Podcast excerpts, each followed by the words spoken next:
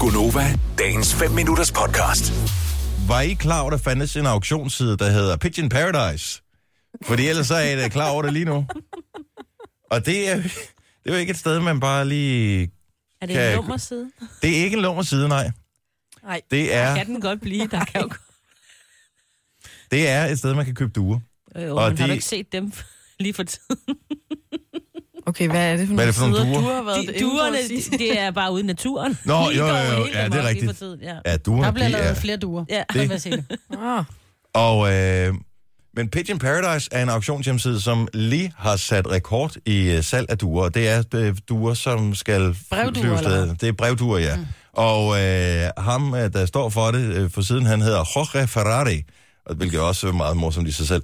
Øh, de har skulle lige solgt en due til nogle kinesere, som øh, blev helt sindssygt interesseret i en brevdue, som skulle være the bomb. Det er simpelthen duen over dem alle. Det er en... Øh, en europæisk due, som øh, hedder Armando. som, okay, I, jeg, har, I har ikke læst det her, Nej. så Signe, Signe har læst Ah, det. Men ingen, Men du... den er fra Belgien, den her. Hvad tror I, duen blev solgt for? Hvor er vi henne? Altså, ligger vi... De er i Belgien, når det er Armando. Kom så mig, Britt. Bare, 1,2 millioner. det er et rigtig godt bud. Super godt bud. Men helt forkert.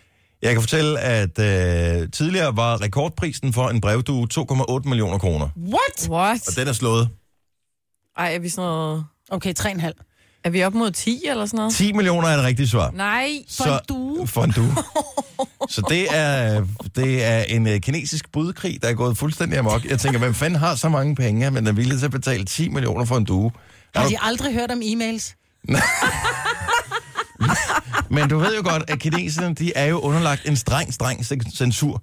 Og øh, en af måderne, man åbenbart kan, kan undgå det på, det er ved... Jeg har ingen idé om, at det...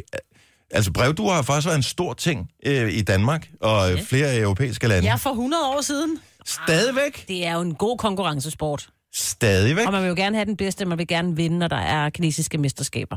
Ja. Så jeg I synes, det giver brevduningen? mening. Ja, i brevduning. Jeg synes, det giver mening. Jeg er mere sådan bekymret, kan man overhovedet forsikre den, for hvad hvis den dør på vej over? Altså sådan, Det er der en relativt stor risiko. Det er der jo for. Altså, den flyver nok ikke hele vejen til, til til Kina. Kina. Hvad så hvis, okay, så du køber den her due, 10 millioner ja. kroner, du betaler ved kasset, så har du, den med hjemme, så du ja. Ja, du, Og så øh, skal du med i du-konkurrencen, men den der due, den tænker jeg da bare, jeg forstår ikke jeg er kinesisk. freaking træt af ris.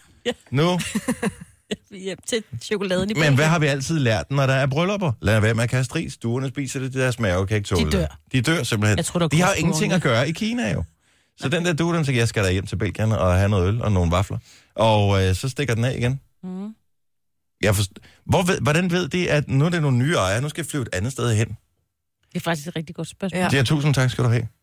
Jeg synes, det er imponerende, at de Jeg tror, overhovedet kan den har en finde lille vej. snor om benet til at starte med. Tror du, man sådan træner den Ligesom på en drage. rute? Nej. Går rundt med sådan en drage. Så ved den, hvor den bor. Hvordan træner du den due? Men Der blev solgt flere hundrede brevduer på øh, auktionen, der i søndags. Og øh, jeg har sgu da overvejet om... Altså mange har sådan noget, en, en drøm om, at øh, nah, når jeg bliver ældre, så skal jeg have en bed and breakfast i Spanien, eller et eller andet hyggeligt. Jeg skal sælge brevduer. Ja, Og du bare har, sgu da, én. jamen, Bare du har da én. terrassen til det. Ja, ja. Ja, Hygger de sig ikke Det deroppe? største problem er, at for nogle år siden, der var der en due. Jeg ved ikke, om det var en brevdue. Øh, vi havde lidt kommunikationsvanskeligheder. Men den var i hvert fald, den havde en ring om øh, benet, så måske var den en brevdue. Den landede ude på min terrasse. Og øh, den var der længe, og så tænkte jeg, det er da sgu da meget hyggeligt. Så fandt jeg nogle, øh, sådan nogle fuglefrø-agtigt noget, du ved, sådan noget, man bruger, når man bager, ikke? Og Smed ud til den. Det kunne den godt lide. Den, den var den ret begejstret for. Måske var det Armando, du havde mødt. Så blev den der. Og så sked den på din terrasse. Og så sked den over det hele. Yes! Ja. Og så var det slut med at få den. Yes! Og til sidst, så stak den af igen. Det var det er Armando. jo luftens, øh, luftens rotter. Kalder Nej, man Mm. det synes jeg ikke, man kan. Det er også Men et det kalder tarveligt du svar. dem. Du kalder dem for luftens rotter, for de har så mange lus og lopper. Mm. Har de det? Yes. Nå, det var jeg ikke engang klar over. Inde i København, de hader duer.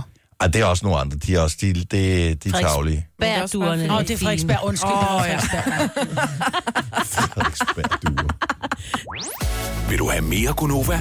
Så tjek vores daglige podcast, dagens udvalgte, på radioplay.dk. Eller lyt med på Nova alle hverdage fra 6 til 9.